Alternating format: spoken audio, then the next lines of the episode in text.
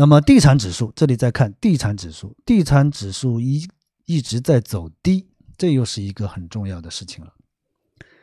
这个地产指数相对走低呢，就是说怎么说呢？叫做新常态啊，就是 work 叫 work from home 啊，这件事情在家工作这件事情成为了新常态。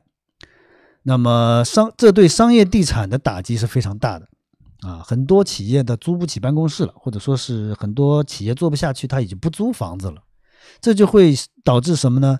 导致商业地产类型的 REIT rates 就会啊不行，就会走低，啊，这就会走低。所以说呢，呃，这段时间也有朋友来问我这个怎么样投资这个房地产的这个 rates 啊，那么今天我这里也讲一下，就是说。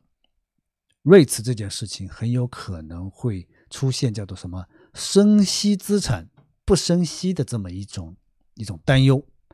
你想，大量的商业地产已经空置了，就至少我在温哥华我是看到的就是这个情况啊。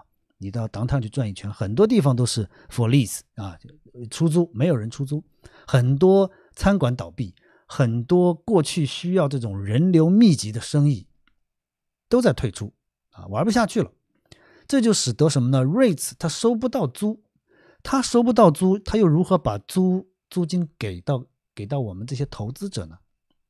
所以说这一次疫情对房地产的打击其实是蛮大的啊，可能对住宅还好一些，但是对商业地产打击是非常大的啊，打击非常非常大。好，这个呢我们就点到为止。所以说大家投资。REIT 就是说，投资房地产的话呢，投资这个房地产的话呢，大家要当心啊，大家要当心就是了。